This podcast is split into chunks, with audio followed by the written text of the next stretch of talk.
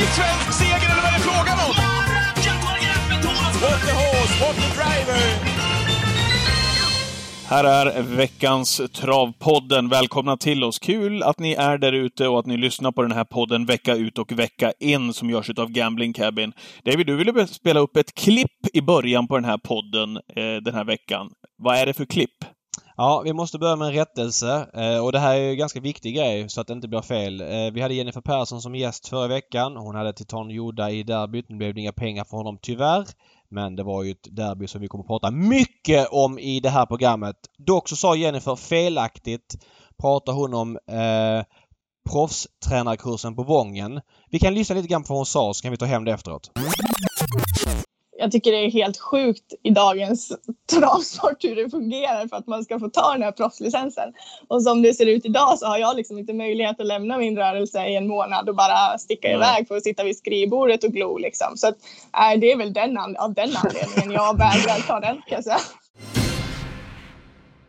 Ja, och eh, jag pratade med Robert Karlsson efter det där så att det inte blir fel och så att man inte skrämmer bort någon som... Sportchef på Svensk Travsport. Ja, ska vi säga. Nytillträdd ska vi säga. Så att vi inte skrämmer bort någon som eh, ja, men funderar på att bli travtränare eller går kursen och så vidare.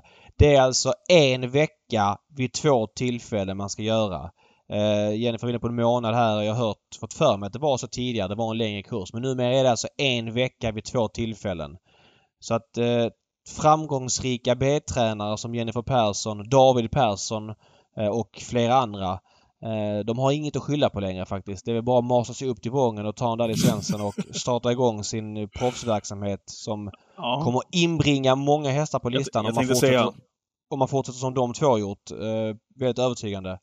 Så att eh, det är viktigt att det blir rätt så att man inte liksom... Det går några myter om att man måste gå på Vången en månad och rulla tummarna tänkte säga det. Där har de en framtid, de där du nämnde och många där bakom också givetvis. Men det var bra, då har vi fått det klippet, det är klart. Vi har mm. lämnat en, en travvecka, en spelvecka David, som har varit hektisk eh, bakom oss. Hur har den landat in hos dig?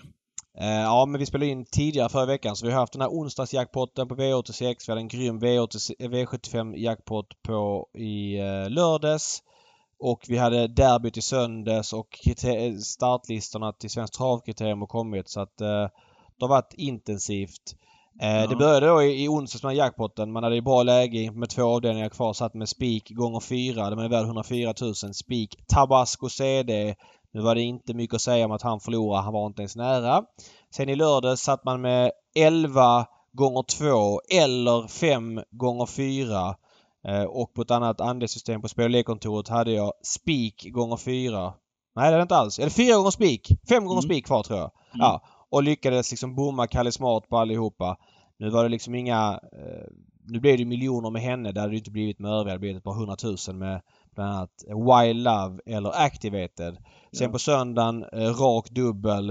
Eh, Calgary Games som jag då trodde mycket på hade jag mot Thomas Urbergs häst, ska säga så jag säger rätt, som hette Nova Marion. Som tyckte var helt klar in på upploppet. Men av någon anledning så kom det en 100-oddsare. Santis Delicious liksom. Hur ofta vinner de och hinner dit på mållinjen? På Jägersro där spetshästen ofta har en fördel. Ja. Så att det slutade med att man på, på tre superlägen är dubbelnät 50 gånger. Det är ingen life changing money men det är liksom Nej. kul att få in lite ibland också. Slutade med att man, ja, ah, fick visserligen lite plus på V75 i lördags. För att man var rätt ute men äh, det blev äh, lite synd totalt sett. Så att ja, jag är lite, lite slagen hjälte efter dem äh, den ja. veckan. Men ja. vilka race! Ja, och jag också. Så pass slagen att jag Ja men under gårdagskvällen här, under onsdagen, hade lite gäster här i huset. Jag ja, det här är klassiskt. Här är klassiskt. Eh, och ehm, eh, jag har fått en pizzaugn i, i födelsedagspresent mm. av min fru och mina svärföräldrar. Och eh, ja, men jag tyckte det var trevligt igår. Vi, vi körde pizza eh, och så vidare. Ehm, och eh, tog några glas, helt enkelt. Och det kommer ett sms. 18.00 startar vi nu när vi spelar in den här podden, var ju vår starttid när vi skulle börja spela in. Mm. Och så mm. får jag ett sms då ifrån dig. Se mm. dig med en pizza i ugnen och tre glas skumpa på verandan klockan 17.59. Så skicka en V2, skicka en V2-raket till Leksand. Ja. Du var ingen nöjd igår när jag bommade V86an. Nej, eh, man kan säga att det var lite lalligt. Det började med att vi då skulle ha en gäst i den här podden. Så pratade vi vem ska jag som gäst? Jag smsade lite grann. Sen så försvann mm. du liksom i det här gästbollandet och kände att du var väldigt frånvarande. Sen så kände jag att du har inte svarat på här kvällen. Har du koll på att det är V86 här du ska lämna in dina andelsspel? Och sen så inget svar om det.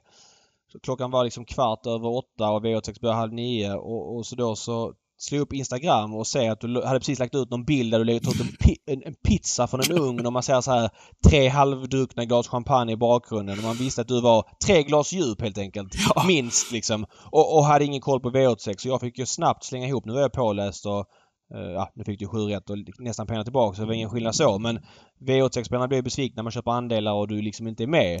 Så att otroligt lalligt att bomma V86 på grund av att du var lite på lyset igår. Det, det, så, så, så, så, kan vi inte ha det längre liksom. Det, ja, det är inte proffsigt alltså. Det är nej, väldigt nej, svagt. Nej, det är lalligt. Men ja. nu, vi, vi, måste också säga det till alla spelare som köper mina och, och dina och alla andra spel här på Gambling Cabin.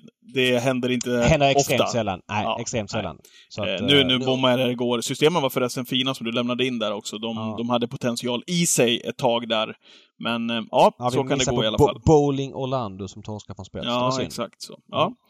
Eh, vad tror du om eh, att höra av sig till veckans gäst då? Hur, eh, ja men du får ge en kortare beskrivning av honom. Ja, den eh, ganska skicklige före detta travreferenten Johan Edlund som vi har jobbat med många år. Men han är väldigt duktig på att sätta ord på saker och vi fick ju se en sjuhelsikes prestation på Jägersro av Calgary Games i Svenskt Travderby och för att marinera den och prata lite om den hästen och prestationen så känns det helt rätt att ringa till vår före detta kollega Johan Edlund.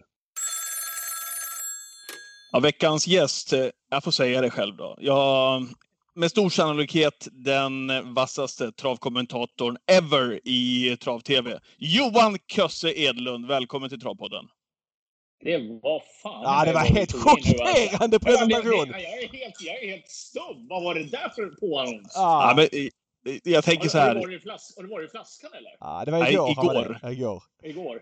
Ja. Uh, nej, jag tänker så här. Jag får det på bra humör nu i podden. det är ju... Eh, Patrik smörar alltid intensivt för gästerna och han börjar på inslagen linje direkt. Det får vi ändå konstatera. Nej, det, man... David sa i, i våran eh, ingress här, så, så, så sa David, ska ringa upp här alldeles strax, eh, den ganska skicklige Johan Edlund eh, i podden. Och ehm, har, ni, har du koll på förresten Johan vart, vart ganska skicklige kommer ifrån? Eh, uh, skicklige var väl ett uttryck från Hans, Hans G. Lindskog, va? Ja, precis. Han, uh, ganska skicklig. Vem sa han det om? det, det är helt underbart. Ja, men det, det, en, det, var en skön story som snurrade på redaktionen i många år. Uh, Hans G, som alla vet, han använder gärna superlativer i sitt vokabulär. Uh, det är ofta sensationellt och det är fantastiskt och så vidare och så vidare. och skicklig är ju, de flesta är skickliga. Och så skulle han då beskriva Jan Henriksson, kusken neröver i landet. Och så sa han Eh, och den här eh, hästen körs då utav, alla väntade på, sensationellt bra eller skicklige. Men den här var, den här kusken körs utav ganska skicklige Jan Henriksson. Alltså det måste vara den största utdömningen man kan få. Då är man långt ner på kusklistan. Ja, ja, ja. Men ja. Det, det, det, ju, det, känns ju som att det faktiskt skulle vara sant att hon skulle ha sagt sådär. Ja, ja men ja, så är det. Jag, jag, jag tror att han sa det i ett referat. Jag tror att han, han hänvisade till någon kusk som sa Anna på utvändigt sitter skicklig Thomas Urberg perfekt, perfekt placerad och bakom där jag ganska skicklig Jan Henriksson. Ja. Något sånt liksom. så att, eh, ja. Ja, det, ja, det är underbart. Klassisk story. Men Johan Edlund, hur, hur är det med dig eh, för dagen?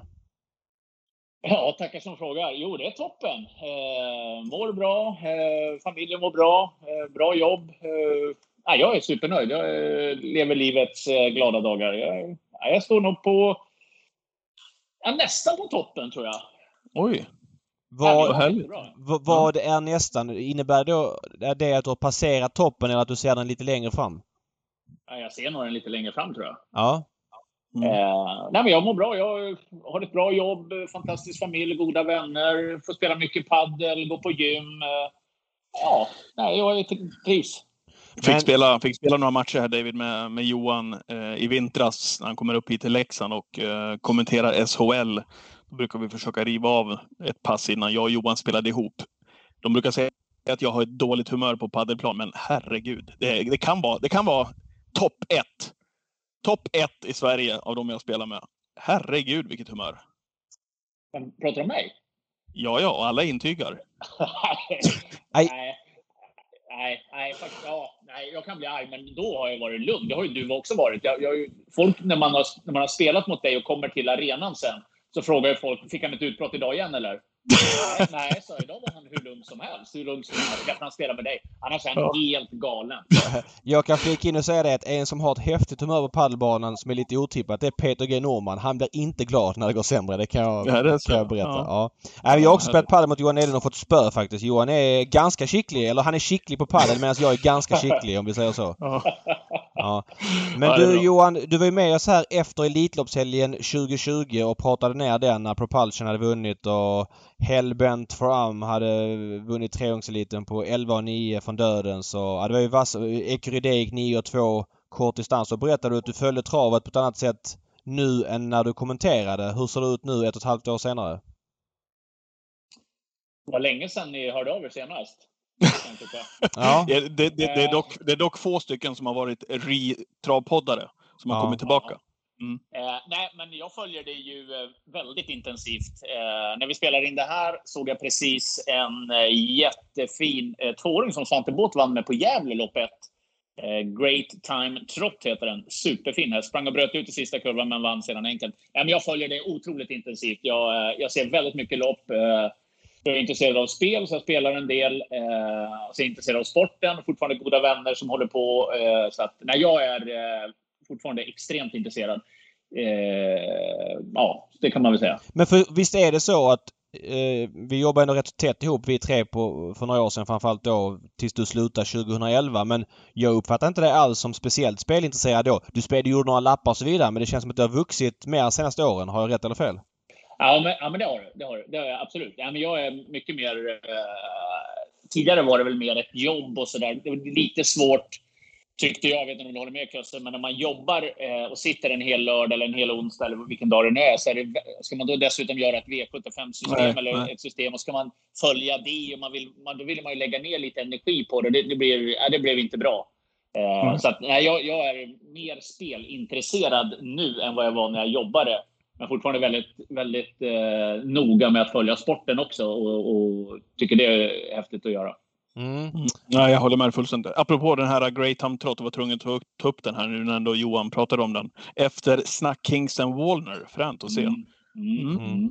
Men eh, ehm, finns det någon risk slash chans att... Eller är du sugen på att jobba med trav? Saknar du travet och jobba med det? Va, jag vet att du var väldigt less på det där några år när det var åka runt till varje V75-bana varje lördag. För du jobbar ju varje lördag innan vi började med V75 direkt. Kom ihåg. Och sen så kanske det blev lite mindre när V75 direkt drog igång där 2007.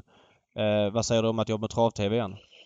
Eh, nej, men jag har ju eh, gjort mitt där, det tycker jag. Eh, jag jag eh, var ju som du sa där sjukt less. Jag började 98 eh, med trav-tv på allvar och sen åka runt och varje lördag. Jag körde ju söndagar. Vi hade ju något magasinsprogram där på söndagar.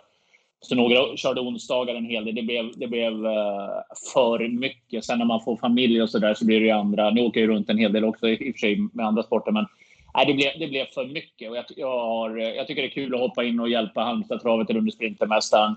Eh, det, det är fullt tillräckligt att göra faktiskt. Okej, det är en tävlingsdag på året. Du, du, inte, du skulle inte kunna tänka dig något gig till? Nej, jag har ju fått frågan från rätt många olika håll, men jag, jag, är, nej, jag, jag tackar nej faktiskt. Jag, jag tycker inte att... eh, Nej, jag, jag säger nej och säger ja till Halmstad. Okej, ja. Mm. Eh, anledningen att vi ringer upp dig det är ju att eh, ja, du är väldigt bra på att sätta so- saker i perspektiv och i helgen avgjordes Svenskt Travderby 2021 och det vi fick se på tävlingsbanan var ett utav de svettigaste travloppen jag någonsin har sett på en svensk travbana. Du skrev. Vad ska du säga Patrik? Du Jag säga, mitt i en vass på, påannonsering här. Ja, jag, jag, jag känner otroligt usel timing. Är, vad är um, våran vignett här, när Johan är med i våran vignett här till Travpodden, är den ifrån derbyt? Ja, derbyt du vinner? eh, 2009 precis ja. Ja, det är eh, råaste jag sett Thomas. Ja men det var det jag skulle komma till för du skrev på Twitter inför helgen att ja nu är det dags för derbyt. Mitt bästa minne är från 2009 när Mahaladja plockade ner Jules Boko från döden som vann på 12-8. Eh, och eh, ja, Eh, nu fick vi se en prestation som vi vill sätta i ett sammanhang. Eh, hur skulle du kommentera, eller kommentera, hur skulle du liksom summera Svenskt Travderby 2021? ja, jag, från, från början så tyckte ju jag, och det tycker jag fortfarande, att det var ett fantastiskt derby på, på förhand med där alla hästar egentligen såg bra ut som man ville skulle komma med till finalen.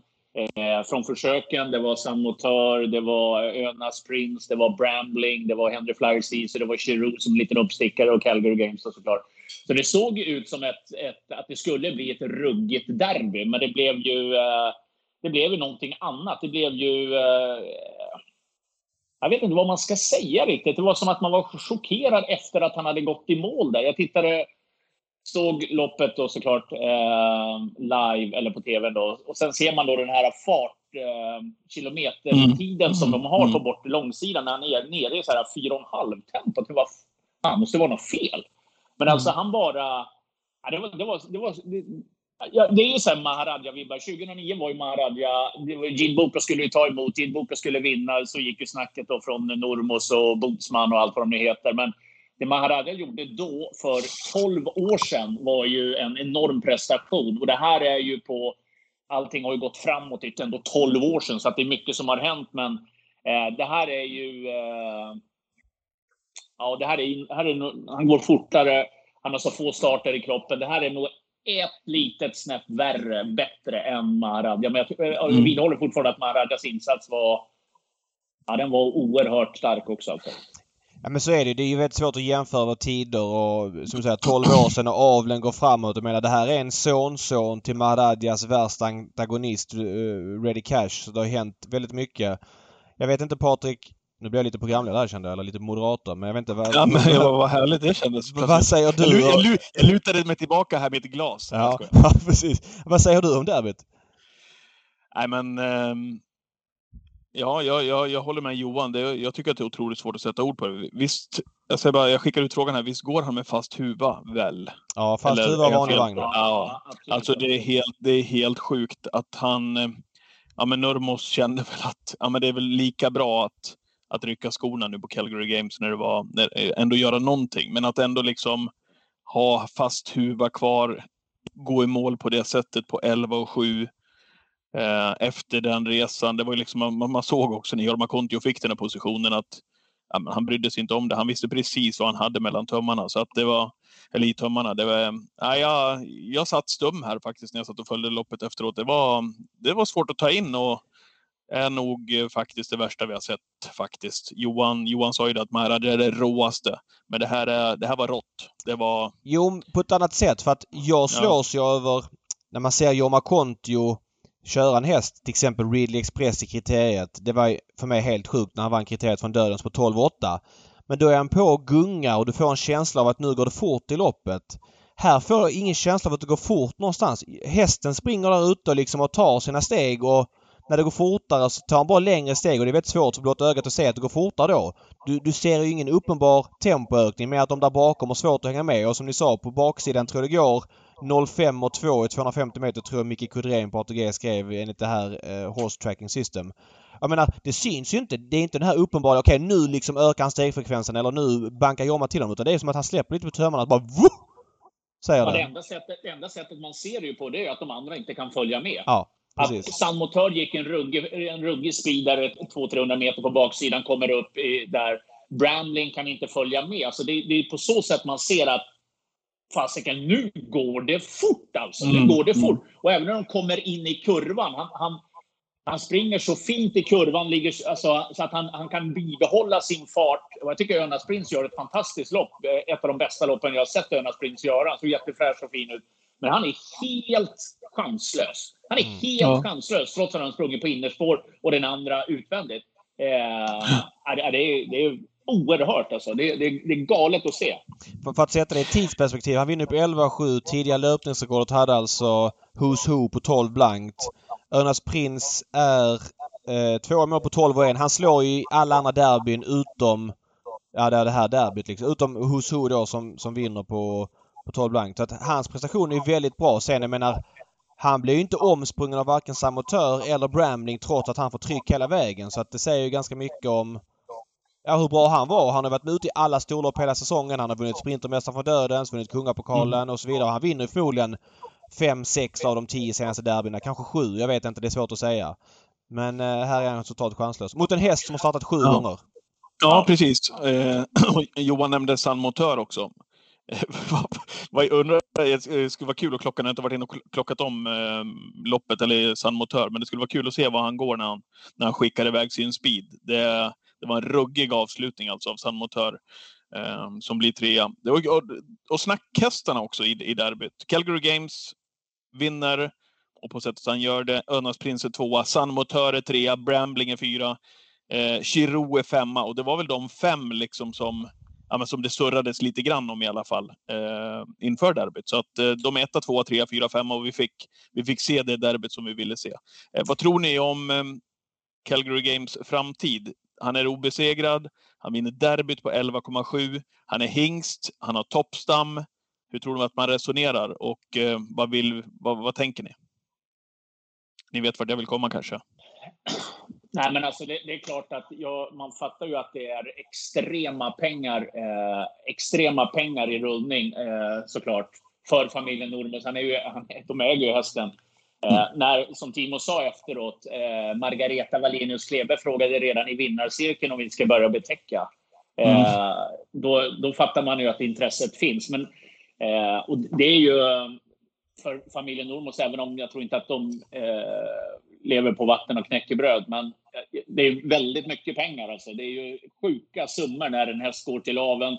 Han skulle kunna syndikera honom i 100 andelar för 300 000, vad är det? 30 miljoner eh, och betäcka lite grann sådär. Och USA är en intressant marknad eh, och Sverige. Så att det, det är klart att det är extrema pengar. Men jag skulle vilja se han tävla såklart. Det är det som är roligt. Jag har, ingenting, jag har, ingen, jag har ingen glädje av att se eh, Calgary Games i aveln. Inte det med ingenting. Då är det ju så här, okej, okay, ja, vad tråkigt. Jag vill se han tävla. Jag vill se han gå i Europaderbyt, Prix d'Amérique. Jag vill se de stora loppen. Jag vill se honom testa vingarna i Elitloppet till exempel över kortdistans och sådär. Det är det som är drömmen med, med sådana här extrema hästar som kommer fram. Det är ju att de ska gå till aveln är ju för mig helt värdelöst. Ja, jag håller med till 100 procent. Eh, jag läste Timo Nurmos krönika här i travronden där de inte hade beslutat och det var snack om bud hit och dit. Och det är klart att han har fått väldigt lukrativa bud och jänkarna behöver ju lite nytt blod i sin avel. De har ju några ready cash-avkommor och sådär men det behövs något annat. Eh, och här får de ju, visserligen har han inte amerikansk stam på, på mammas sida men de får något nytt. Eh, obesegrad gör ju sitt till och så vidare men jag menar han har tjänat Fyr, vad har han tjänat? Vad ska vi säga så säga rätt? Eh, har lite mer än 4 miljoner då. 4 385 000. Jag menar, man vill ju se han, hur står han sig på kortdistans? Hur står han sig mot fransmännen? Kan han vara så här bra igen? Alltså, så enskild insats är ju det här fantastiskt och allt det där men ska man ranka hästar i karriären, det är klart att han inte är i närheten av de här som har presterat. Men typ Real Express. Han kanske är bättre än Real Express i samma period men Real Express fortsatte ändå tjäna 24 miljoner och, eller 24,7 miljoner vann Prix d'Amérique bland annat. Vann försök till Elitloppet, vann massa andra storlopp. Där kommer han ju inte vara efter sju starter. Eh, jag håller med dig Johan. Fortsätter han inte tävla så är det liksom lite ridå ner. Jag menar, varför håller vi på med det här då? Är det för att en häst ska göra... Då blir det ju lite det här man har i USA. Visst, det finns fördelen med snabba generationsväxlingar. Men det blir ju inte så folklig sport av det hela. Det blir ju bara för de närmast sörjande. De som är intresserade av att betäcka med honom. Ja, säg att det är 500 personer. Hur många är intresserade av att se honom tävla? Jag vet inte. 100 000 i Sverige. Jag, jag bara hittar på en siffra. Eh, och, och x antal tusen i Frankrike och x antal tusen i USA. Så det är verkligen inte för alla om man slutar tävla. Nej. Nej, nej, nej, så är det. Ja, men vad, vad, vad Ehm. tror ni händer då? Vad har ni någon känsla? Har ni någon feeling? Ni ju, känner ju folk i branschen. Vad, vad, vad liksom... Nej, jag, jag, jag måste säga, jag har, jag har inte en aning om hur du tänker, men är det inte också...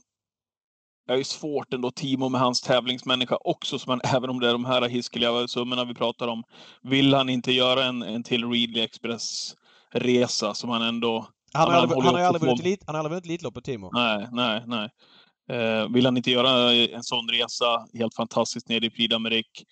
Eh, jag hör, man hörde ju på Timo också när han blev intervjuad i, eh, ja men dels nere på banan men också i, i TV, hur, hur rörd han är med tanke på också att det är pappa, att det är Ridley Express är pappa till Calgary Games. Att liksom få göra den här resan igen och visa hur bra han är.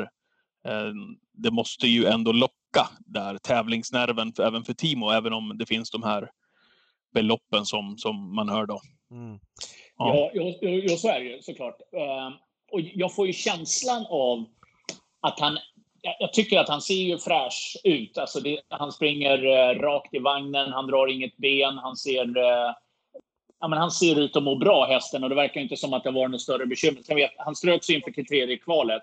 Mm. Eh, och det vet jag inte vad som hände. Sen var han ju borta väldigt länge. Om det har hänt någonting däremellan, det har jag ingen koll på. Men han ser ju väldigt fitt och bra ut. Så att eh, mm. det verkar inte vara någon skada, alltså att det skulle vara någon lös benbit eller att han har problem med någon, någon hov. Eller Ridley Express hade väl ganska dåliga fötter. Så att det, det ser ju ut, Koter, så det ser ju ut som att det inte ska vara något sånt som sätter käppar i hjulet. Utan det är väl möjligen då att, att det är så extremt mycket pengar i omlopp som skulle locka. Men jag, jag köper ditt resonemang också, och Patrik, att Eh, Timo gillar att vinna travlopp. Han gillar att vinna ett, ett eh, lunchlopp på Lindesberg. Det, det, tycker han är kul. Så att, eh, varför ska han inte vilja vinna Prix d'Amérique med den här? Varför ska han inte vilja testa lyckan och vinna ett Elitlopp? Det, jag hoppas och jag, jag, tror också att han kommer att tävla. Sen kanske han kombinerar med avel. Det vet inte jag om hur lyckat och hur bra det egentligen är. Men, men eh, jag, jag, jag, hoppas och tror att han kommer att tävla. Han ägde ju mm. William som han ändå ville tävla vidare med men nu gick den i sönder. Men där kombinerar ju avel, eller han avlar väl och tävlar efter att han avlar. Sen om han kombinerade samtidigt, det vet jag inte. Vi kan bara säga som jämförelse. Ridley Express vann alltså derbyt. Eh, och sen så startade han i kval till Europaderbyt och final i Europaderbyt som han vann. Sen var han säsong slut. Och sen startade han väldigt sparsamt som femåring också. Eh, årsdebuterade på Rättvik i mitten på juli. Eh, startade på Axevalla där under guldloppet, Storchampionatshelgen. Sen var det ju jubileumspokalen. Eh, sen var det något Ska vi se vilket lopp det här var. Eh, eh Europeiskt femårschampionat som var på Solvalla det året. Sen var det ett lopp. Det var på Vincennes strax innan jul. Sen var det inte fler starter som femåring. Det var bara ladda mot Prix som sexåring. Och sen mm. efter det så startade han på lite grann och vann och deltog i flera andra storlopp och jag förlorade lite mer frekvent också men han startade ändå, får man säga, sparsamt. Han slutade på 37 starter, 28 segrar, vilket är ganska lite men då Calgary Games känns ju som något annat om det blir sju starter. Det blir skittrist såklart. Mm. Ja. ja, men hur, hur... Ja, förlåt Johan. Nej, nej, nej men jag tror också att han... han eh, det är ju inte alla, alltså hästar har ju inte hur många sådana här maxprestationer. Nu vet jag inte om det här, det här kanske inte ens var en maxprestation för Calgary Games i derbyt, men de kan ju inte gå hur många lopp som helst i dödens i stenhårt tempo så och kämpa. Och nu, det här var ju första riktiga, riktiga loppet där han, där han, eh, han kanske inte gick tom, det gjorde han förmodligen inte, men där, där han fick springa fort i alla fall. Annars mm. han inte, och kanske blev lite svettig under, under selen. Så att jag, jag, tror att team är ganska smart och vet hur man matchar och sådär också. Så att, eh, behöver inte göra så många starter. Nej, så är det. Men ska han räknas alltså, som en enskild prestation så håller det här med typ topp tre i Sverige någonsin. Det kanske är någon Elitloppsprestation, typ Real Express som treåring och så vidare. Det finns några till. Men ska han upp som häst betraktat bland de största, om vi ska börja jämföra honom med Victor Tilly, med Gide Palema, med Varenne, med eh, Facetime Bourbon och så vidare. Där vill jag betona att han är mil ifrån även om han har varit så bra en gång. Han måste prestera fler gånger som du säger, visa att han tar det här loppet på rätt sätt kan eh, vinna på alla banor, alla bantyper med olika löpningsförlopp och så vidare. Så där tycker jag det är en stor skillnad kontra prestationer hur bra han är som häst. Mm. Eh, det, det ska man verkligen ta med sig. Men, men det vore ju sjukt tråkigt, och det, det säger jag igen, alltså att det vore så trist om han skulle sluta nu efter sju starter, sju segrar och så får man aldrig veta hur bra var han egentligen. Nej. Visst, han vann derbyt från dödens på en tid under 12, men ja, hur bra hade han kunnat blivit om han hade gjort 20 starter till då i karriären? Ja, nej, men det får vi hoppas. Ja, Kör Timo, kör! Ja, helt ja, rätt. Håller kör, med. Timo. Verkligen. Kör. Bjud på showen. Det kan bli en Eriksgata det här för honom här för kommande år liksom. Och han verkade lite halvinne på Prix som fem Han stängde inte dörren i varje fall. Så att jag håller med. Kör Timo. Det är för travets skull. Äh, innan, innan, en, ja. en, grej, en grej till bara. Ja. Eh, mm. Spårlottningen till derbyt. Såg ni den? Ja. ja. Ja. Eh, där alltså eh, Timo fick boll 5 för eh, Giroud och boll 6 för Calgary Games. Då tänker mm. man kanske så här, okej, okay, Giroud, ska han välja spår 5 för Giroud, spår 9 för Calgary Games då, vilket kanske hade varit mest rimligt. Men det var ingen tvekan från Normos när han gick fram. Giroud 9, Calgary Games 6. Mm. Eh, eller vad hade han? 5 va? 6? Ja, ja 5 blev det. Fem, ja. ja. Eh, bara för att undvika... Han visste ju att loppet kommer att bli så här finalen. När finns i ledningen. Ska Calgary Games vinna, då vinner han från dödens. strunta i allt strul från bricka 9, vilket man kanske hade tagit istället för att hamna långt ut. Eh, så att det var ju ganska... Ja, han, han gjorde rätt i spårlottningen kan man väl säga. Ja, vi, vi, vi, pratar om det, vi, vi pratar om det i alltså, den podden när lottningen hade varit. Det blev ju lite märkligt när Nurmos äger den här själv, inte äger Giroud och ger Giroud det, det sämre spåret. Alltså, jag tror också att Calgary, Calgary, Games var ju startsnabb. Man hade feeling att han kunde öppna bättre. Jag hade feeling att han eventuellt kunde ta en trekvarts längd på Jonas Prins och köra sig till spets. Nu var det aktuellt för Jorma. Så snabb är ju inte Giroud. Så därför kan jag förstå att han kan motivera det för hans stall att det blir bättre. Eh, jag menar att Calgary Games får loppet. Så att jag, jag lägger ingen protest i det men jag kan bara konstatera att det blir, det finns ju läge för spekulation när han väljer sin egen häst. Det bättre spåret till sin egen häst. Så är det ju. Eh, men med tanke på bra Calgary Games var dels i försök men även då här så finns det liksom inget svårt att dra den pucken vidare och göra en snackis och det utan jag tycker att nej, det blir nog ganska rätt faktiskt. Och man måste ändå ytterligare en gång bara trycka på hur bra, hur skicklig, han är väldigt skicklig, Timo Nurmos, att matcha sin ja. häst. Att ha honom i sin sjunde start, alltså sprungit och latchat till lopp på Solvall och andra banor, så här bara, bara lek. Helt plötsligt eller helt plötsligt, men gör en sån här insats. Mm. Alltså med så lite lopp i kroppen, men säkert massvis av träningsmil i, uh, i sin lekamen. Det är ja. otroligt säker. Vilken träffsäkerhet han har den här mannen alltså. Ja, men verkligen. Och det där här, återigen, vi pratat lite om Örnas Prins matchning under året. Det är väldigt sällan som hästar matchas så numera att de är ute i Kungapokalen eh, Sprintermästaren och sen liksom hinner med derbyt också. Det brukar vara att de är lite slitna om att ute på våren och sen så kan man då vända på det. Vissa hästar behöver kanske hårdhet och lopp i kroppen för att utvecklas. Nu har det här kanske varit rätt för Örnas Prins. Men Calgary Games hade knappast, får man visa, haft den här prestationen om han hade varit ute som, ja, på våren där, Kungapokalen och sen så något på sommaren, Sprintermästaren och så vidare. Svårt att säga att han ska vara så här bra den dagen då. Det är min rena gissning vill jag säga. Mm. Vi, vi ska strax vidröra eh, hästarna som är ett år yngre. Det handlar om eh, kriteriet, alltså eh, kvalen, eh, om en liten stund. Men innan det... Honey Miraz eh, kanske? Så, ja, jag tänkte säga det. Ja. Innan det eh, så ska vi ta derbystoet. Honey Miraz vann tillsammans med Örjan Kihlström. Eh, Daniel Rydén är ju som tränar Honey Miraz eh, numer. Eh, det var ju en... Såg ni det loppet? på kvalet som han med Russ gick. Fick mm. stryk av Global Brilliance. Jag tror att Örjan satt eh, otroligt lugn och liksom bara litade på Hanne Miraz att hon skulle plocka ner Global Brilliance där. Jag varit lite, lite sådär förvånad, men så, så kom hon ut nu då i derbystoet och, och visade vad hon kunde och vinner på 11,5 före just Global Brilliance. Sayonara 3, Hall of Am 4. Vad tyckte ni om upplagan och vad tyckte ni om Hanne Miraz? Eh, nej men Hanne är ju eh, där är också en tränare som är väldigt duktig på att hitta rätt eh, till finalen. Eh, nej men hon har ju... Alltså sättet som vann Storchampionatet var ju otroligt starkt. Försöket, ja, det var väl inte... Hon var ju inte som bäst i försöket. Jag tror att, jag tror att Daniel... Jag ska inte säga att han var besviken, hon gick ändå vidare, men när man inte vinner ett försök så är risken att du får ett lite sämre läge i, uh, i finalen. Men, uh, mm. han, och det fick hon nu, åtta. Ja, det var ett värdelöst spår och det fanns ju egentligen, ska hon vinna så, är ju, så var det ju en position utvändigt ledaren då.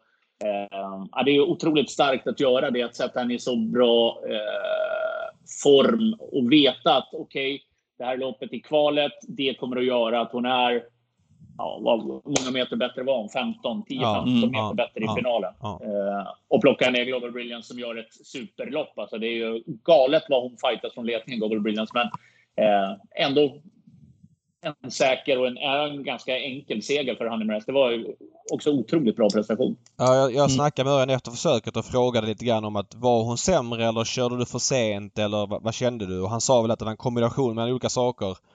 Ja, kanske att den ledningen var lite bättre. Men samtidigt gick det fort till slut och hon bet ifrån sig bra i spets och så vidare. Så hade han, hade han vetat att hon skulle vara så bra kanske han kör lite tidigare. Men han betonade att hon var bra i försöket. Det gick väldigt fort till slut. Eh, och det lät ändå på honom inför som att han var väldigt confident.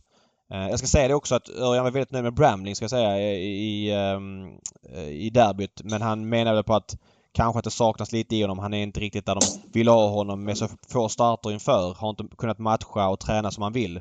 Så Bramling har vi nog mer att förvänta eh, av framöver. Men Honey Miraz, jag vet inte. Jag har sagt det tidigare att Donny Redén och de köper tävlingsrätten i en häst. Det tycker jag säger mycket om vilken fingertoppskänsla man har. Jag vet inte vilka som gör det numera. Eh, att bara köpa tävlingsrätten. Då är man ganska säker på att man, givetvis blir priset lägre då eftersom man inte får avla på det, men man, man är ganska säker på sin sak om man väljer att köpa bara tävlingsrätten och inför den här säsongen då att liksom det finns så mycket att göra på henne. Men hon var ju bra hos Peter Untersteiner förra året. Hon har tagit flera kliv och är kullens klart bästa sto nu. Ja, ja snyggt tränararbete får man ändå säga. Även om hon, som du säger, presterade även hos PU. Men eh, hon har ju lyft sig flera hack. Ja, det får man ju säga. Ja, alltså, alltså det är ju inte på, det är inte på den här, det är ju inte i närheten. Alltså 2020 tjänar hon 448 000. Eh, och nu är det ju eh, eh, över 4 miljoner va? Eh, Ja, 5,6 totalt. 5,1 i år. Ja, 5,1 i år. Ja, precis. Ja, eh, Så att det är ju, det är ju en viss skillnad. Alltså, och vissa, han har väl en känsla, Daniel, för att se vilka hästar aktionsmässigt som funkar med att träna i hans sand. Eh, och sen få ut det på banan. Eh, eh, Det är få han misslyckas med som han köper och tar in här, tycker jag. Alltså det, han, är, han är vass. Alltså. Det är jag, jag bra. håller med. Och för att inte prata om de här Toma-hästarna. Alltså, jag vet inte. Läppstiftet. Ja, men läppstiftet kanske är kronjuvelen av där. Men alla Toma-hästarna har väl gått extremt mycket bättre hos honom. Sen kanske då eh, den här Jackpot Toma var väl lite äldre så den, den gick väl bara några få Sen, starter. sen inget, inget ont om Je- Jevgenij Ivanov. Nej, Eh, men det, det, det ju- här handlar men ju om att hylla Redén. Ja, men hy, hylla Ja. Redén för att han gör de här träffsäkra köpen, lite som Johan sa. Jag kan inte komma på ett köp, det, kanske, det finns det förmodligen också, jag har inte liksom hela bilden framför mig, men det är två hästar spontant som han köper, kommer till honom och som inte blir liksom bättre. Många andra tränare får in hästar från andra ägare. Då är det en annan sak. Då har de inte kanske fått titta ut och köpa själv utan då blir det vad det blir och då är det liksom större chans att man misslyckas, större risk att man misslyckas. Men när man i Redéns fall då får highpointa, den här tror jag skulle funka i min träning. Det känns som att det är väldigt sällan han misslyckas med, eh, bara för att Ja. förbättra den så är det inte alla som blir stjärnor och det här är väl ett exceptionellt exempel på, på hur träffsäker han har varit. Men det skulle vara otroligt intressant att veta eh, hur, han, hur han tänker när han, när han ringer till... Eh, eh, det är väl Mats Gabrielsson, eh, Stall Sali som har ägt de här Toma-hästarna va? Och, Ja. och säger jag vill köpa Lipstick Toma, vad heter det, Margareta Toma och allt vad de nu heter. De här. ja. Jag vill, hur hittar han? Hur kommer han på att han vill köpa just dem? Är det att han får ett erbjudande eller är det bara att han, att han har sett dem på något sätt? Eller, det är fascinerande hur han, hur han resonerar. Ja men just med Gabrielsson, han måste ju dels ha vetat att han får köpa eh, hästar av Gabrielsson eftersom han har köpt några stycken. Det är väl en sak och jag vet inte hur det där funkar om Gabrielsson Ja, jag vet inte. Får någon kickback eller... Det, det, det är bara spekulation. Men han verkar ju uppenbarligen villig att sälja till Redén med vetskapen att okej den här hästen eh, kommer förmodligen bli 100 meter bättre och kommer att travträna. Det är klart att det känns ju lite jobbigt att sälja en sån häst också. Eh, men nu har ju inte Gabrielsson själv möjligheten att sätta in hästen i träning hos Redén. Det kanske han har med någon enstaka men Redén har ju väldigt få hästar som ägs externt. Utan de är ju delägare på de flesta hästarna. Därför blir det svårt för andra att ja, testa sin häst i egen regi hos Redén utan då måste de sälja den till Redén i så fall. Ja. Ja. Älskar ändå att du, Eh. jag älskar ändå att du tror att, att Gabrielsson har en liten kickback. Nej, jag vet, Det- det jag, jag, jag, vet, jag vet inte men... Det kan han ju ha, såklart. Jag, Ja. jag, bara säger att han har ju uppenbarligen gått med på att sälja flera hästar till Redén och han har sett hur de har förbättrats och fortsatt sälja så att han vet väl om att han Ja. har någonting att sälja de facto. Så är det ju. Han är inte dummare än så. Han, får ju uppföra, uppföra premier om inte ja, annat. om inte annat. Helt rätt. Helt rätt. Så, som om nu Mats Gabrielsson skulle behöva pengar, men det är en annan fråga. Det, det tar vi i nästa podd. Ja, det, Då, då ska vi ta reda på om han får kickback också. Ja, det ska vi göra. Vi ska ringa upp Gabrielsson. Är, det- är, är det tillåtet med kickbacks? Ja, vadå? Det får du väl göra. Om Gabrielsson säger så här. Ja, du får köpa Margareta Thoma. Vi säger att du får köpa henne för 500 000. Tjänar hon över en miljon så fakturerar jag 100 till som en liksom avbetalning. Så är det ju med Vi måste ta reda på det där i Travpodden. Cristiano Ronaldo när han köps från eh, Juventus till United. Då är det 5 miljoner euro up front. Sen är det ytterligare 3 miljoner om han gör 20 mål. Sen ytterligare 3 miljoner euro om han gör 30 mål. Och sen så ytterligare 3 miljoner euro om han startar ett x antal matcher. Ja, ni fattar själv. Ja, Mm, Ja, vi, vi, vi fattar. ni fattar. vi fattar. Bra.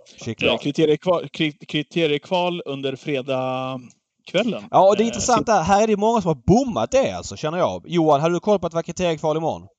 Jajamän. Mm. Det hade inte jag. Patrik. Nej. Nej, Nej men så här Kösse, vi, vi är mitt uppe i SHL nu alldeles strax. Det startar på lördag. Jag, jag tänkte att det här går nästa vecka, nästa tisdag på, på Valla. Då tänkte jag att nu, nu får vi se kriteriekvalen. Så ringde David och så sa han så här, du det är kriteriekvalen imorgon, vi ska plocka ut en topp tre i podden. Uh, så då var jag inne och kollade, men nu har jag koll. Uh, ja, men det är väl inte konstigt. Det är inte så många. Det, det brukar inte ligga på fredagkvällar det här. Nej, inte. men det gjorde det i fjol, men då var det ingen publik, så det var ingen som noterade att det var en fredag. Nu är det då med publik och det är klart att det finns ju coronarestriktioner kvar så det blir inte fritt blås på Solvalla. Men jag tror det här kan bli en kul dag som kan arbetas in i, i travkalendern. Ligger det på en onsdag, ja det vill man ju inte för man vill inte saxa bort kriteriekvalen. Men mm. vilka andra dagar är bra? Tisdagar, då kan det vara Champions League eller någon landskamp och så vidare. Torsdag finns det ju inget att gå på. Det finns lite med karenstid och så vidare med lagom avstånd till kriteriet som är om två veckor. Så att nej, fredag känns skitkul. Hoppas att många kommer dit och hoppas att dagen kan arbetas in på sikt. Vad säger ni om, eh, om kullen, treåringarna, som nu ska ut och kämpa om 12 kriterieplatser? Eh, jag tog upp de mest framgångsrika sett till, till pengar då på, i, i kullen. Felix Orlando etta, Ayla Misisu två. Stämmer det här? Felix Orlando etta, Ayla Misisu tvåa, Good Vibes trea. Ja, det är klart det stämmer. Per Nordström alltså etta, tvåa, trea eh, på de här. Och sen har vi Red Lady, Lady Express, Breeze, Melby Jinx och så vidare och så vidare. Wow, han har, han har topp tre där, Nordström. Nordström har, han är skicklig. Han är, ja, han är skicklig med han. Han är, han är skicklig med unghästar.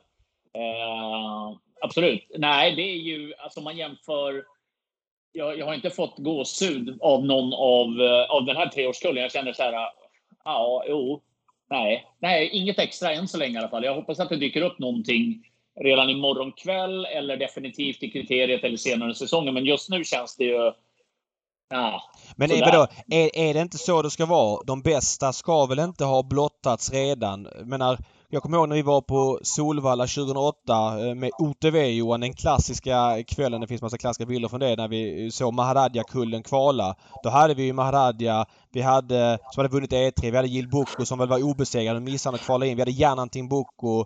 Vi hade den här Million Dollar Eh, ja, han hade ju en miljon dollar eller en miljon någonting som, som eh, uh, Hultman hade. Det var ju flera bra som var etablerade då. Numera är de ju inte så etablerade utan det är först efter imorgon det kanske kommer utkristalliseras. Även om flera har varit bra och sprungit 12-tider. Det vill jag verkligen poängtera. Så kanske det inte är samma stjärnstatus på dem som det var för några år sedan när de började tävla tidigare. Utan nu är ju kriteriet med premiechansningen, huvudmålet och det är nu de ska vara bra. Imorgon och om två veckor. Ja.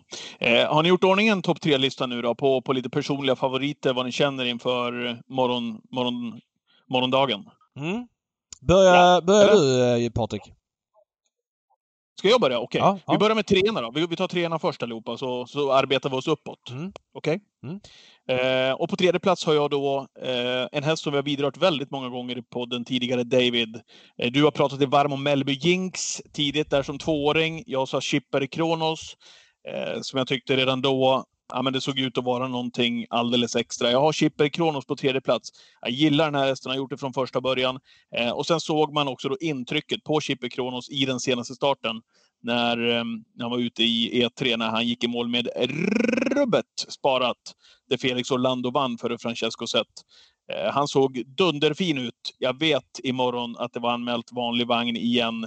Eh, och dessutom med skor, vilket naturligtvis inte eh, är någon höjdare. Men från det där utgångsläget som man fick också, eh, spår 1 i V64s tredje avdelning. Det här är en häst som kommer att blomma framöver. Så jag Chipper Kronos på tredje plats. Mm. Vi går vidare till eh, vår gäst, Kösse Edlund. Eh, då ska vi se, jag måste bara se vilken ordning jag ska ta mina hästar här. Ja, men jag, jag tar då, eh, ska vi se, som trea, där hittar jag honom. Down Under. Mm, kul! Ute i samma lopp för övrigt som Chippy Kronos.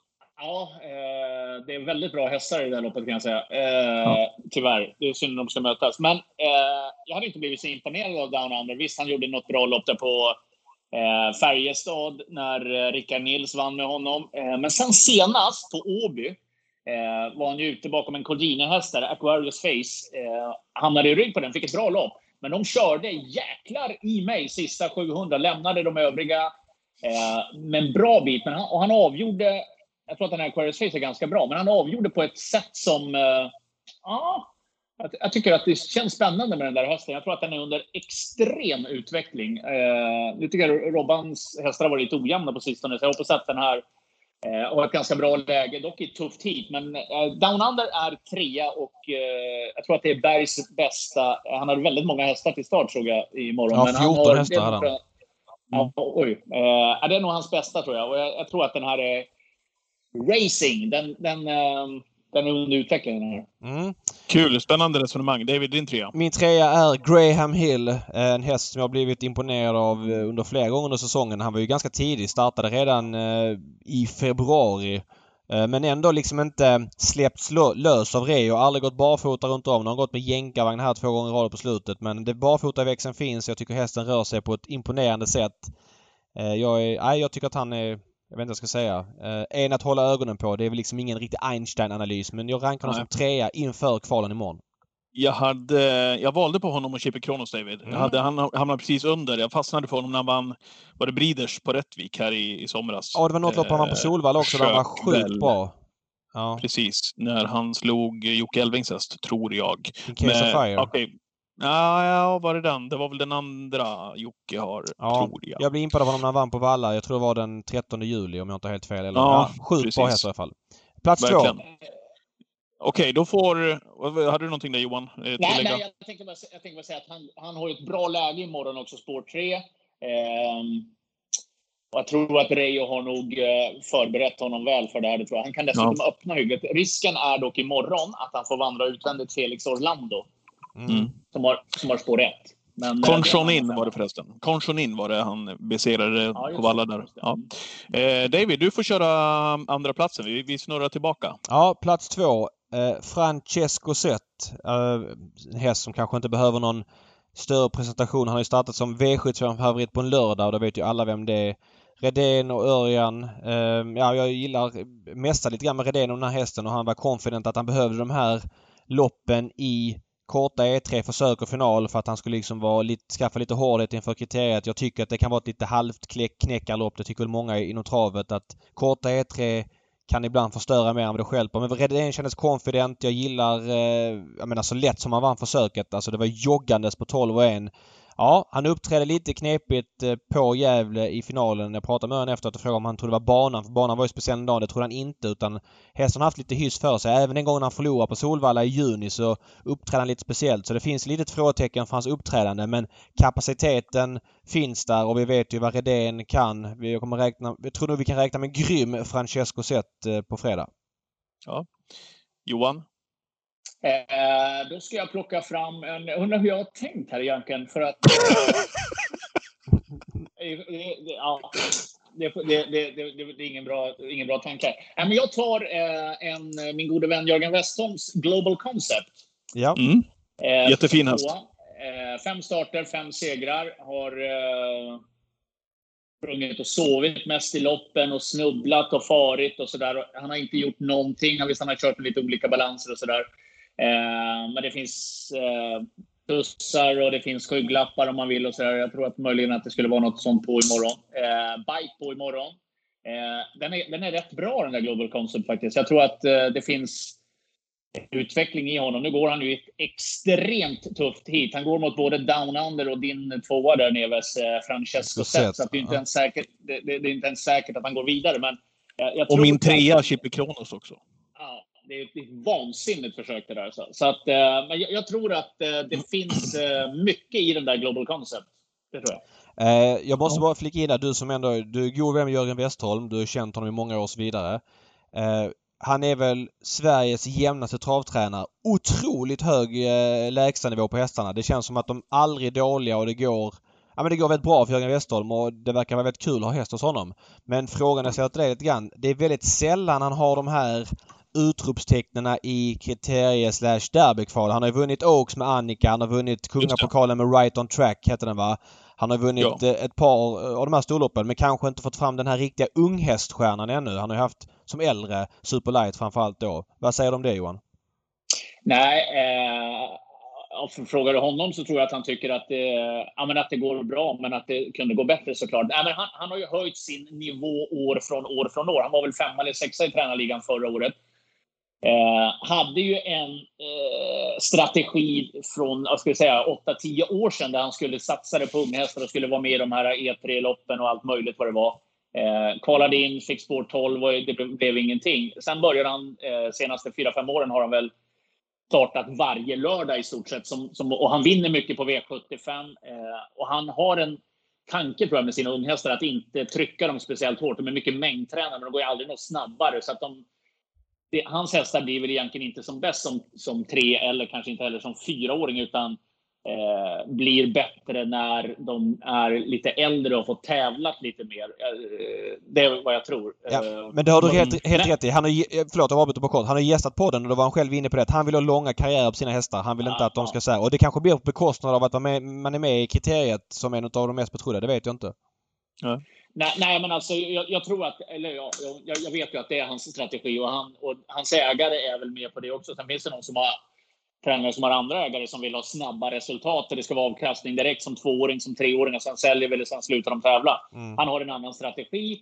Eh, och ja, just nu är det lördagar i fokus. Det är klart när han får, han vill ju vara med i de här loppen också. Nu kvalade han in Mario Stringboy Mm. till derbyt, eh, Mm. som inte fick med något efter en lite bökig löpning. Men eh, jag, jag tror att han eh, inte riktigt har strategin att de ska vara som bäst som treåring. Det här kanske är undantaget då. Jag vet Mm. inte. Ja. Spännande med obesegrad häst. Kul! Ja. Eh, Min, min eh, tvåa är eh, Westholms romerkollega eh, Joakim Elvings In Case of Fire. Det här är ju en ruggig skjutare alltså. Såg ni prestationen i den senaste starten? Visserligen tiden var inte eh, så det är jättemärkvärdig. Men eh, han stred då mot eh, Gocciadoros Cash Top som gick på utsidan. Mika Fors körde Cash Top. Eh, In Case of Fire såg bländande ut inför loppet. Jag tror han har flyttats fram ytterligare med det där loppet i kroppen. Dessutom hamnade ju han i ett eh, heat får man väl ändå säga. Han fick spår två i sitt heat. Han möter eh, hur många segrar har Indy Rock i rad? Eh, Indy Rock som har fyra raka segrar. Eh, men den fick spår åtta. Eh, jag tror att eh, In Case of Fire kommer göra ett, ett riktigt bra lopp imorgon och den här hästen blir att räkna med i kriteriet. Jag vet inte vad ni har för tankar kring In Case of Fire. Ja, jag bara känner spontant att det kanske ebbar lite där efter de här raka segrarna. Eh, han kanske möter tuffa hästar men jag ska erkänna jag har inte sett varje start och kan inte bedöma var han är liksom på utrustningskurvan eller var han är, om han har liksom tränats hårdare eller lugnare en period för att vara som bäst nu. Det, det har jag ingen aning om men i mitt huvud så hade de lite grann kommit ikapp honom för han var väl kanske lite halvkung där på våren. Jaha. Ja, helt rätt. Jag tror, att han har, jag tror att han har lyft sin nivå till och det vill ju till såklart om man ska vara med och fighta som segern i kriteriet. Men ja, vi får se. Eh, ha honom som tvåa där i alla fall. Nu då? Men, men, Ja. vänta, rä- rätta mig om jag har fel Kusse, men eh, Elving, han, det känns som att Elving tränar sina hästar ganska hårt. Eh, du har väl hästar också, har du inte det? Jo. Eh, eller men att han tränar dem ganska hårt och det, de går en tre, fyra, fem lopp och gör det väldigt bra. Sen är de borta ett tag och så kommer de tillbaka. Eh, och den här, Spännande. ja det är ju spännande. spännande. Spännande resonemang där också. Pratar ju, ja men har ständig dialog får man nästan säga med Jocke. Och eh, hans hästar har ju gått fruktansvärt bra på höst, vinter, eh, en bit in på våren. Sen har sommaren kommit och då har formen avtagit. Jag vet att Jocke grubblar en del på det där vad det beror på. Ehm, att de går så pass bra. Det är inte bara det att de andra hästarna står hemma i stallet utan det är verkligen riktigt bra prestationer som, som hans hästar gör eh, under den årstiden. Men just inför sommaren så har de haft en tendens att dippa lite grann här senaste åren faktiskt. Ehm, vet att han försöker lista ut vad det beror på och komma till, komma till rätta med det ja, men problemet ändå som Jocke uttrycker det. Så att, um, kanske är hans årstid snart då, när det börjar dra ihop sig. Men med analysen där är, ja, den, den kan stämma Johan. Mm. Han kör ju sandbana också. Han, han letade ju länge efter rätt sand. Var ju nere hos Redén och åkte runt hela Sverige för att hitta rätt material. Så att man måste ändå säga att han har lyckats väl med sitt koncept. Ver- verkligen, superbra. Jätteduktig.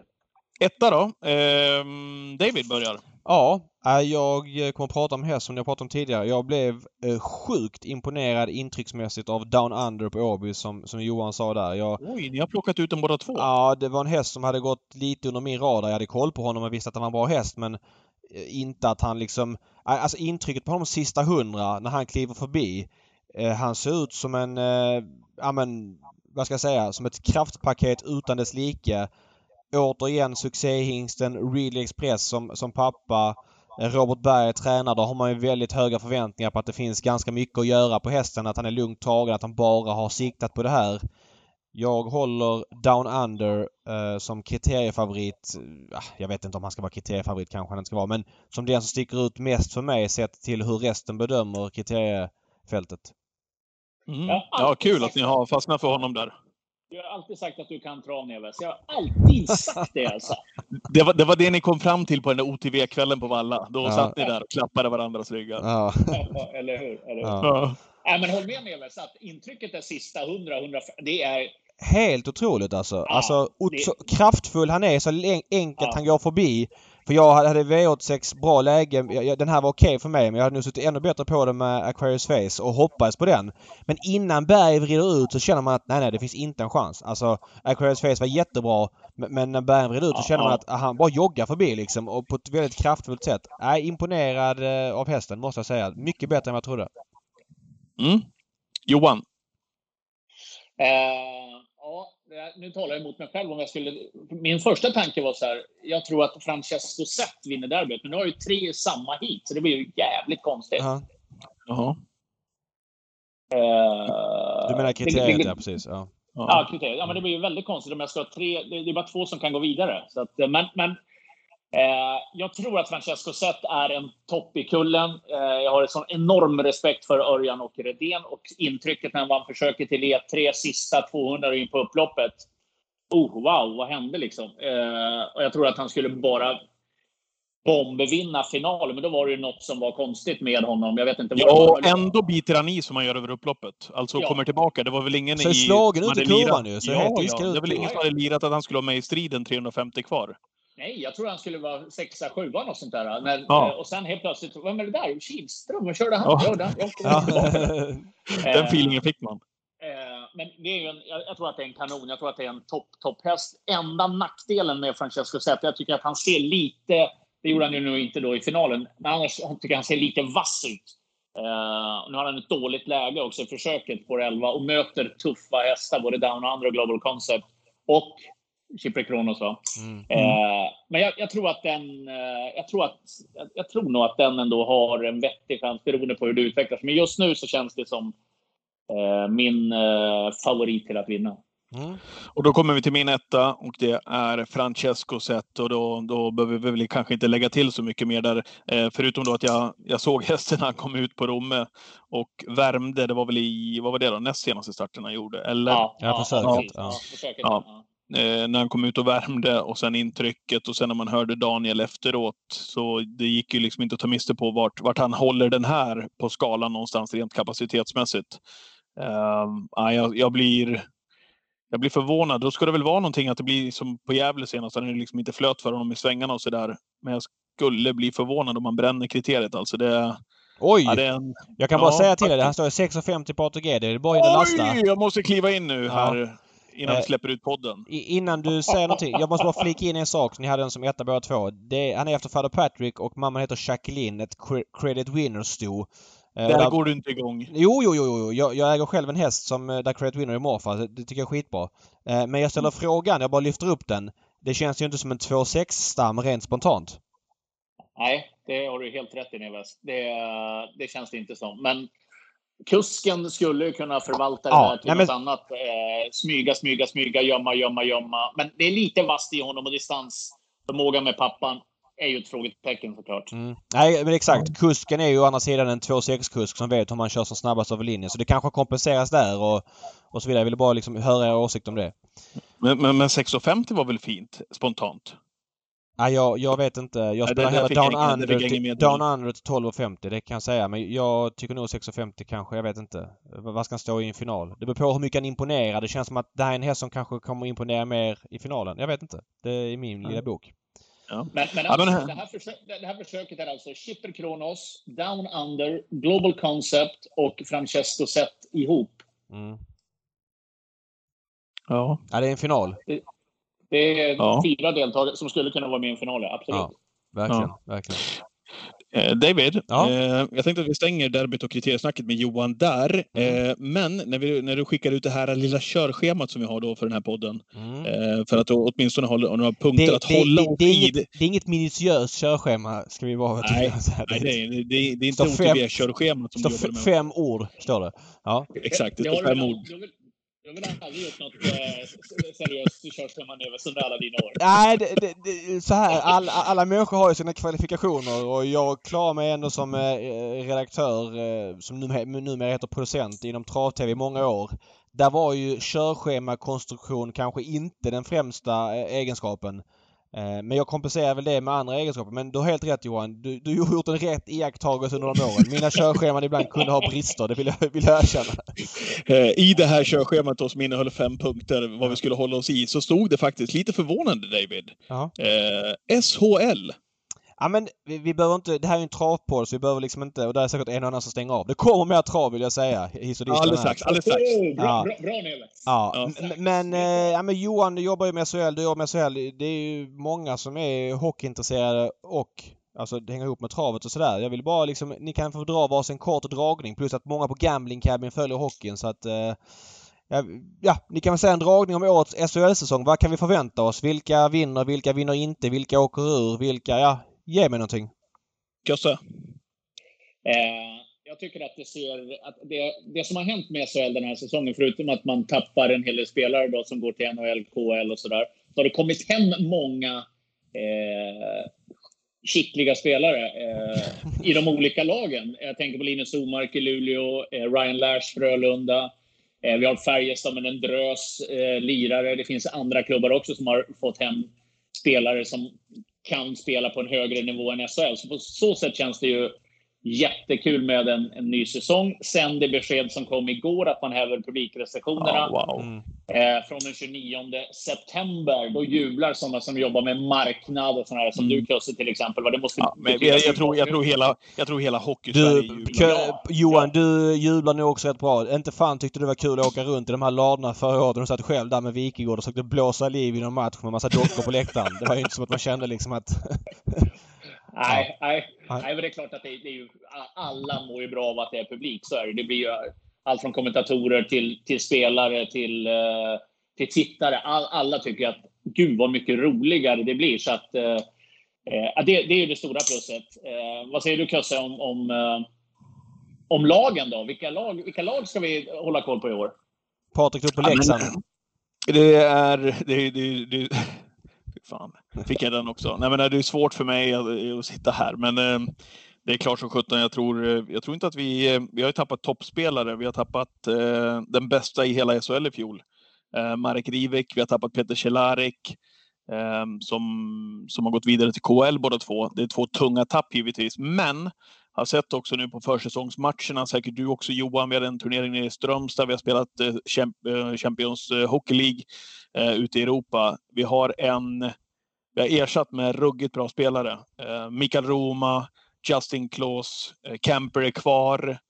Ehm, ni, våra gubbar Nisse Åhman, Heinemann som kommer underifrån, har utvecklats ytterligare tack. Ja, men det ser spännande ut tycker jag för, för, för vår del. Sen får man vara ruggigt ödmjuk. Tredje plats i fjol laddade vi in på. Det, ehm, det är, det är en otroligt tuff serie, men som jag, om, om jag kollar över serien i år så känns, känns den ju mycket jämnare tycker jag än vad den gjorde under, när jag kollade på serien inför eh, fjolåret.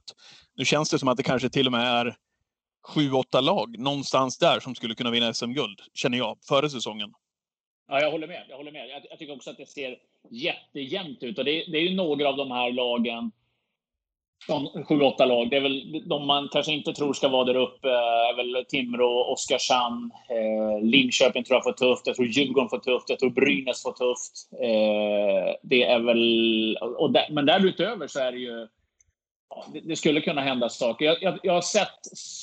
Det jag har sett på försäsongen så tycker jag att Eh, Luleå ser väldigt bra ut. Eh, de hade en mindre lyckad säsong. Eh, Omark in, Brandon Shinnimin in, Julio Sonka som back in. De har två bra målvakter.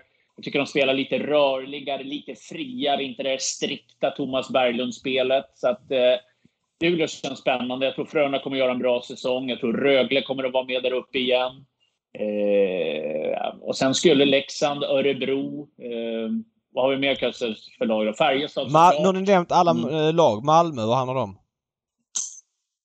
Eh, Ja, vi har dem i premiären för övrigt nu på lördag. Uh, har vi. Ja, skönt. Då, då, har vi tre, då har vi tre poäng i alla fall. Det känns skönt. Det, känns ju... uh, det var väl en premiär för något år sedan också, Kusten, när Malmös plan havererade, var det inte det? Så var det. En lördag, lördag eftermiddag som blev lördag kväll, där supportrarna då uh, gick man ur huset, och innan pandemin det här, var ute och festade och ja, men den stämningen som var, den, den premiäromgången var ju underbar. Malmö åkte hem med noll poäng i bagaget för övrigt. Mm.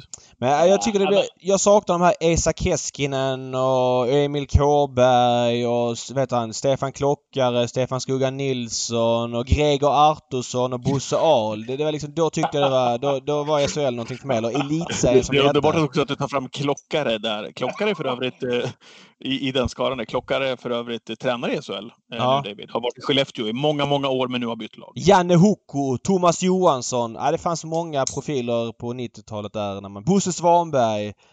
Eh, ja, Marco Polo.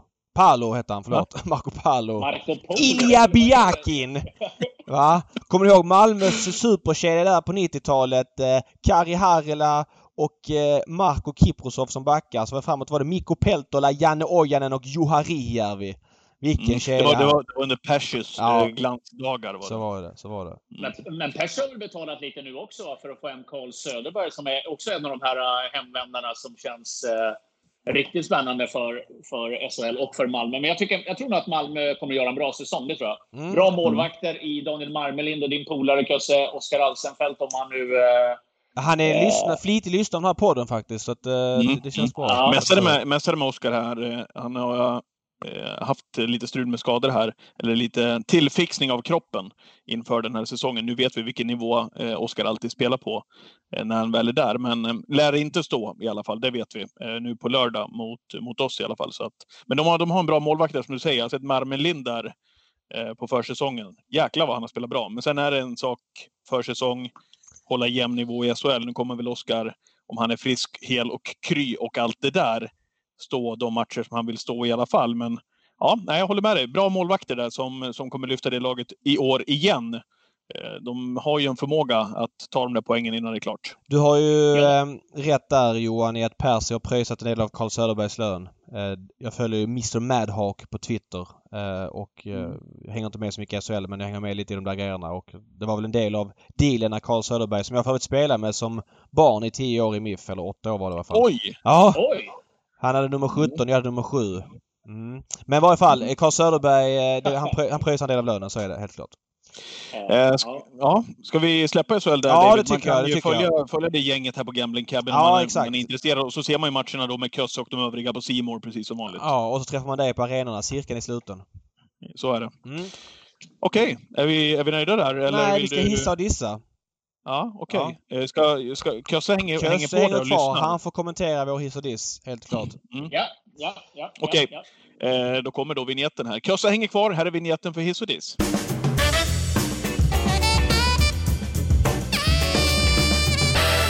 Jag hissar den här veckan, David. Eh, och eh, hissen, vi har vidrört honom flera gånger redan i den här podden. Ja, och du får Man... inte ta Calgary Games, för det är liksom för uppenbart. Det fattar nej, jag. nej, jag vet det. det. Sånt gillar du inte. Nej. Här, jag, jag tar däremot Calgary Games pappa. Mm. Eh, han har alltså, vilken... Dels att han var en fantastisk tävlingshäst. Jag går aldrig, ska ni veta, och det gör inte du heller Johan, man, eh, man går jag aldrig in och lyssnar på sina gamla referat, men jag vill gå in och kolla på Real Express när han vann Prix d'Amérique, eh, bara för att få lite feeling. Och eh, ja, men alltså vilken häst. Han, han, han var ute i alla väder. Han, eh, han fightades i varenda lopp. Han, eh, ja, men det, var, det var en fröjd för ögat och när han vann Prix d'Amérique där nere, det var storslaget när jag fick vara på plats där nere. Eh, alltid gillat den hästen och sen så som han har lyckats då i aven, då har han alltså Calgary Games som vinner derbyt nu eh, förra veckan och han har Honey Meras som vinner storderbyt och han har ju många där bakom också. Derbystort, förlåt. Eh, många där bakom också eh, som har tjänat mycket fina pengar, många som är på väg upp i karriären också. Så wow, vilken eh, avelshingst han också har blivit, Readly Express. Det är eh, imponerande måste jag säga. Så jag hissar Readly Express i veckans travpodd. Kommentar, Kösse David. Eh, ja, men det, är ju, det är såklart en eh, jättebra hiss. Eh, är det här första kullen för Readly Express på allvar eller? Eh, ja, det är de är det första. Det första det ja, första. 2017 är Ja. de första födda. Ja. Ja. Mm. Ja, eh, nej, men alltså han verkar ju ha nedärvt mycket av hur han var som tävlingshäst. Eh, skallen, eh, fysiken, eh, oömheten. Alltså båda vinner alltså från dödens eh, derbyt respektive derbystoet. Nu är de här kanske exceptionella Ridley Express-avkommor, men på något sätt säger det en hel del av hur pappan präglar ju ändå sina avkommor ganska rejält inom travet. Så att, eh, superhäftigt. Bra, bra hiss. Ja, ja, jag håller med. Eh, jag kommer aldrig glömma loppet han gjorde när han vann kriteriet Real Express. 12-8 från dödens. eh, Bland det svettigaste. Alltså, det är svårt att jämföra tider och, fram och tillbaks men eh, just som treåring att göra det över 2,6 det kommer jag aldrig glömma. Ja, eh, dissen då? Ja, jag måste plocka fram en liten såg här för jag är lite orolig. Nu kommer många säga Åh, blö, nu pratar han om det igen. Men jag tycker V86-onsdagarna är för tråkiga. Och jag har sagt tidigare att det här med Express det är ingenting som jag gillar och jag, jag förstår att folk gillar det och så jag släpper själva den biten. Men jag tycker bara loppen är för tråkiga. Det är ihåliga lopp, det är väldigt ofta det är inte i fulla fält. Det går lite trender i det här. VO6 var ju stekhett för ett och ett halvt år sedan. Då gav det ju en och en halv miljon varje vecka liksom och, och det var otroligt drag runt det och under delar av pandemin var det väldigt hög omsättning också. Men jag tycker det har dalat sista året eller 2021. Medianutdelningen har gått ner väldigt mycket. Loppen är ojämna. Loppen är väldigt sällan helt fyllda. Igår såg vi då Bergsåker och Solvalla. Loppen på Solvalla var den här Perpet- Perpetuate. Alltså det, det var ju hu- 10 meter till tvåan, 10 till trean och 100 meter ner till fyran. Eh, några lopp på Bergsåker. Hästarna svimmar 500 kvar. De är helt chanslösa. Och- Men vad är det du är? Du tycker att loppen håller för dålig kvalitet? jag tycker det är, för, det, är för, det är för dålig kvalitet. Alltså, det framförallt är det inte fulla fält. Och, eh, ja, men jag, jag vet inte. Jag tycker inte det blir någon... Eh, jag, jag, ja, det blir inte fulla fält och det är för ojämn kvalitet. Och det leder i sin tur till att det blir låga utdelningar, mycket favoriter och då tappar man lite lusten för det. Man vill ju bli överraskad att det ska hända oväntade saker, riviga dueller och så vidare. Ja, det är klart att ett och annat lopp fortfarande är spännande. Det är inte det jag menar. Men jag tycker för ofta att det är för ihåligt. Eh, Och att det blir för lätt spelmässigt gör att man tappar intresset. Det är vad jag känner för V86. Jag tycker det har varit så länge och igår kände jag att det var extremt påtagligt. Vad, vad gillar du V86 Express, eh, Johan, som, eh, som travintresserad och travspelare? Jag, jag gillar ju konceptet. Jag får det Men nu, serverat nu, men nu var det ju inte. Express jag pratade. Nej, jag, jag, ju... jag fattar det. Men jag, jag var nyfiken bara på, i och med att Express har ju varit ett samtalsämne i många år. Eh, bland travintresserade, bland spelintresserade. Eh, vad känner du Johan? Alltså, som spelintresserad så är det, tycker jag att det är helt perfekt. Sitta hemma, eh, kolla på TVn, kolla på datorn, eh, följa allting. Det går fort. Eh, det, det är ingen dödtid mellan. Det tar inte tre, fyra timmar en tävlingsdag. För mig är det helt optimalt. Sen fattar jag också som banpublik. Nu har, inte jag varit, nu var jag, nu har väl inte någon varit på någon bana på jättelänge, men Eh, om man som till exempel en företagare ska ha kundevent eh, och grejer och se, kunna se eh, fyra lopp på V86 på Solvalla och sen Nej. fyra lopp där borta. Det är ju helt iskallt. Det är ju, så, så för banpubliken måste det vara värdelöst. Totalt Ja, det- värdelöst. Men, Eh, men vad säger du om min, min diss då? Att V86 just nu har en dålig period. Eh, ihåliga lopp, låga utdelningar. Ja, jag, jag håller med. Jag, jag tycker också att det har varit jättetråkigt. Jag, jag, jag såg att du tweetade lite eh, här om det där. Alltså, alltså man, som spelare så vill du ha en svårighetsgrad som gör att du får en rejäl utmaning. Alltså att det är 15 hästar, det är fördelat på flera volter, det är spännande propositioner. Det kanske är något lärlingslopp. Det kanske är, alltså, det behöver inte vara de bästa Nej, hästarna som tävlar på absolut. V86. Det Nej, nej. skiter jag i. Alltså Ja, det, håller med det ska helt. vara jämna, det ska vara eh, en, en bra proposition. Alltså att man skriver att kan de här plocka 20 meter, fulla fält vill man ha. Ja. Någon fördel för ston där framme eller för lärlingar. Men vad som helst, men fulla fält. Inte 7, 8, 9 hästar. Det är helt... Det är så tråkigt. Och sen är det ju alltid någon bra häst av de där sju. Nu, nu var det flera, fullt fält med Perpetuate, men alltså en bra häst, en bra tränare och en av Sveriges bästa kuskar från, från ett bra läge. Hur fan skulle han kunna förlora igår? Nej, alltså det är galopp emot i princip. Och, och... Ja, men alltså... Ja. Ja. Nej, men jag, jag, jag tycker man, man måste tänka till där. Alltså att, och framförallt de här banorna lite längre söderut. Nu var, eh, var Bergsåkers inte fulla igår, men eh, lite söderut, eh, Åby eh, och Jägersro framförallt. Jägersro Ja, har ju jättebekymmer med Ja. att full, fylla sina fält. Alltså, Ja. Det är ju... Eh, nej, jag, där har man, ett, där har man eh, någonting att ta tag i. Och det här har ju inte varit... Det har ju inte bara dykt upp nu senaste månaden, utan det går ju lite i sjok det där. Men, Ja.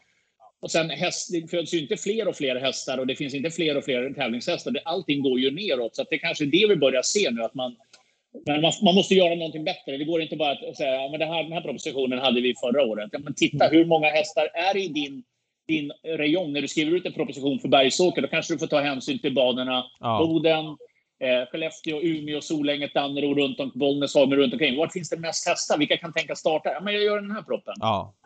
Nej, ver verkligen. Eh, det, så är det. Och sen vill jag säga det. Jag förstår Expresskonceptet på onsdagar. Jag kommer tycka att Express på fredagar som börjar, jag tror det är nästa fredag, V64 Express med två banor. Det tycker jag kommer bli jättelyckat. För att dels att det är en fredag men dels också att det, det är liksom inga dagar som drar publik annars och det är olika banor som skiftar runt mellan det. Valla är ju fast i det här fängslandet. Jag har sagt det hundra gånger. Vi kan avsluta den diskussionen där. Jag vill bara liksom... Det är inte det jag är emot. Jag tycker det ska bli skitkul på fredagar. Däremot så tycker jag att Vallas ja, del i det här inte är optimalt. Ja. Eh, enough said. Men, Så ja, är det, verkligen. Eh, Eh, vad härligt. Ses vi Johan eh, i Leksand på lördag? Vad sa du? Jag jag det höll på att avbryta men jag vill bara säga en sak. En grej jag glömde om kriteriet. I våras, kommer ni ihåg vad som var kriteriefavorit då? Det var ju Borups Victory. Som sen lämnade Robert Berg. Jag, jag skulle sagt det när vi pratade kriteriet men jag glömde det. Jag skrev upp det här. Eh, Han är inte ens med i Ja. kriterieuttagningarna. Eh, bara Du hade bommat han i körschemat. hur fort det kan gå från att vara liksom den hetaste treåringen. Robban sa i vår podd här att ja, det blir någon start till och sen så siktar vi på kriteriet. Nu floppade han en, två gånger, var bra någon gång, floppa igen, bytte regi och Svante Båth nu inte ens med i försöken. Det svänger fort i travet. Så är Det det. svänger fort i travet, ja. Ja, så är det ju. Ja, men vad bra. Eh, tack eh, David och Johan. Ja, Eh, tack, härligt Johan. prata- Alltid med skönt att få Ses vi, eh, ja, verkligen. Ses vi i Leksand på lördag var frågan. Eh, nej, jag ska till Luleå.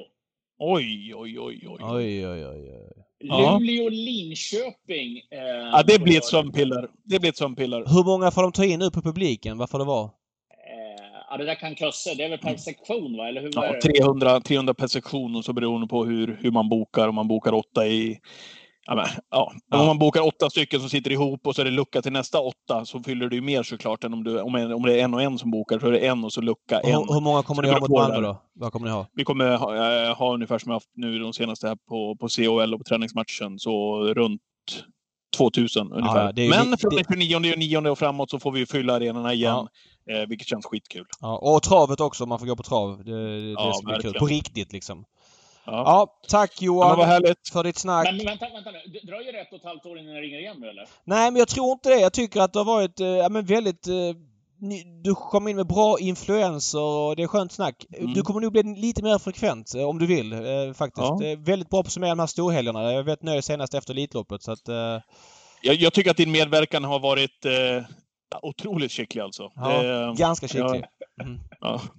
Bra, vi säger så. Kösse, jag Ja. swishar lite pengar för dina fina ord. Ja, jag. Ja, gör det. Gör upp det sen. Tack Bra. Johan, vi hörs. Bra, bra. Simma lugnt. Tack, tack alla ni som lyssnat. Bra, ciao. hej, hej, hej. hej. hej.